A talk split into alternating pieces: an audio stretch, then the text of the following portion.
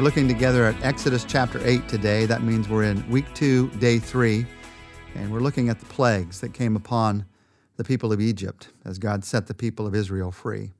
We've already seen very briefly the plague of frogs that came upon the people of Egypt, the plague of gnats, and Pharaoh just won't budge.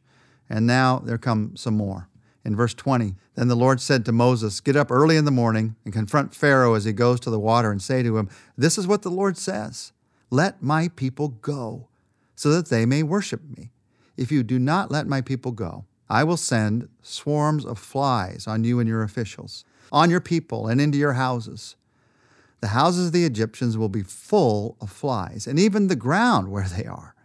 But on that day, I will deal differently with the land of Goshen, where my people live.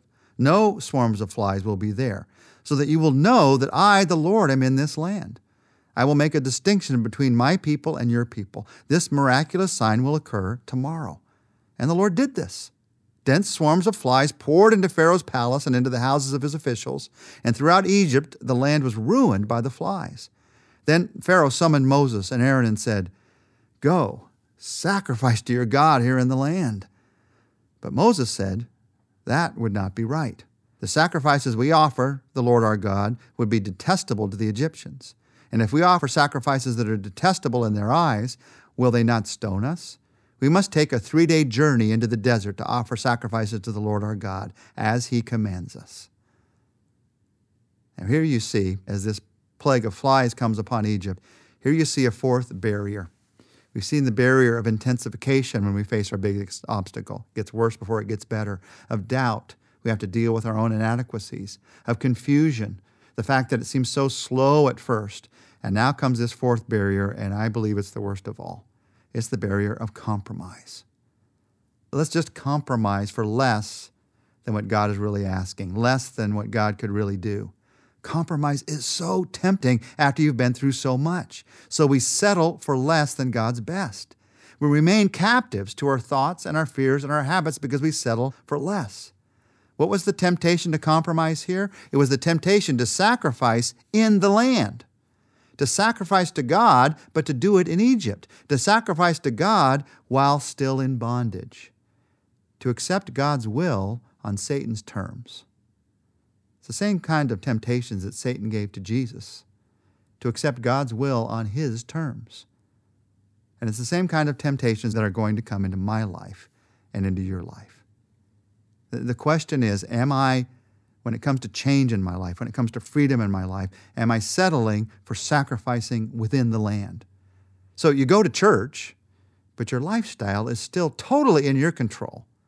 There's nothing of God really in your lifestyle except the fact that you go to the church on the weekend. So you give up a habit, but you stay with the exact same friends in the exact same places that you know will eventually draw you back into those exact same habits. Instead of staying away from evil, turning away, you try to get as close to evil as you possibly can without really getting burned. That's sacrificing in the land. And Moses says, no, we will not do that. And quickly there comes another opportunity for compromise. That's what happens with a compromise. It just keeps coming at you. First, sacrifice in the land, and then there's the compromise. Well, maybe you should sacrifice not far from the land. Listen to verses 28 to 32. Pharaoh said, I will let you go to offer sacrifices to the Lord your God in the desert, but you must not go very far. Now pray for me. Moses answered, As soon as I leave you, I will pray to the Lord and tomorrow the flies will leave Pharaoh and his officials and his people. Only be sure that Pharaoh does not act deceitfully again by not letting the people go to offer sacrifices to the Lord. Then Moses left Pharaoh and prayed to the Lord. And the Lord did what Moses asked. The flies left Pharaoh and his officials and his people, not a fly remained. But this time also, Pharaoh hardened his heart, and he would not let the people go. Pharaoh didn't let the people go, but even if he had, you see what his intention was back in verse 28. Don't go very far. First, the compromise is sacrifice within the land, and now the compromise is sacrifice within sight of the land, so I can still see you. Satan will tempt you to stay in sight of Egypt, to stay in sight of that which imprisons you, to stay close to that which imprisons you, to keep your options open, to keep one foot in the door, to don't let yourself get too far out on a limb. Those are the kinds of things that Satan tempts us with. How does he do this in a practical way? We do this when we decide to keep old friends, never really letting them know about our Christian commitment. We don't let them know. Why? Because the minute we let them know, that means I've gone out a limb. That means I'm not staying inside of the land of Egypt. I've cut off some options in my life. How do we sacrifice within sight of Egypt? We continue old habits, never really trusting that God will fulfill us as we set those things aside. Or we keep up with old character flaws, lack of integrity in our lives, not really believing that love and forgiveness and grace will get things done the way that we want. If I really want to get things done, then I got to be different in my business than I am when I'm talking about my worship of God. I've got to be different in my family than in the way that I talk about who God is in my life. It's the temptation to follow Jesus, but not very far. The problem is, it's hard to follow Jesus with one foot in Satan's door. The problem is, it's hard to take up your cross without going out on a limb. It's hard to say Jesus is Lord and to keep all the other options open in your life. You see, this barrier of compromise, it just keeps coming at you and coming at you and coming at you.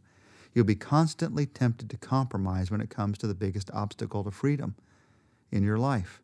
To just back off a little bit. And sometimes in life, you'll find that you come to a place of freedom, and then after that, you get to a place of compromise again.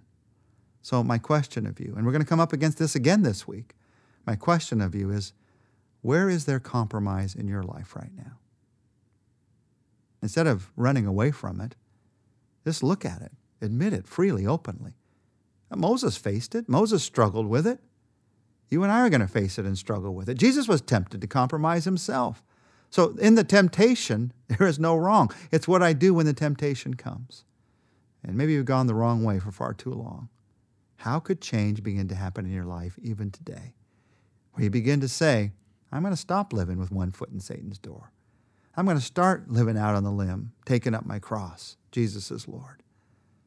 Now, those are all great words. But what does that mean in your life? What does that mean in my life today? What relationship needs to stop? What place that you're going, you need to never go there again? What person that you're talking to online, you need to cut that off? What recovery group do you need to join? Who else do you need to tell about this decision to change?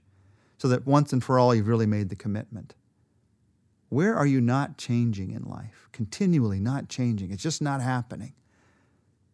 If that's true, my life, your life, it's most likely that there's some point of compromise where you're just not allowing God to do what He is working to do. As you and I think about His power to change us, what we're really thinking about is the power of Jesus Christ. He has the power to make a difference. And where am I compromising? And so living with my power in my world rather than living with his power in the world in the great joy that he has to give to me. Take a minute to pray together. And Jesus, as we pray, we realize none of us are perfect. We all struggle. We all compromise at times. But show us. Please show us. Show us where we're compromising, keeping something in our lives that should not be in our lives or holding something at arm's length that needs to be in our lives. Show us where we're compromising by being with the wrong people in the wrong places or by not being with the right people in the right places. Show us where and how. And then by your Spirit, give us strength to make a different decision. Give us strength to follow you instead. Give us strength to know that you will be with us in everything. Lord, we want to change. But when the temptation to compromise comes, we find ourselves backing away again and again and again. Help us to see it for what it is that we're losing out.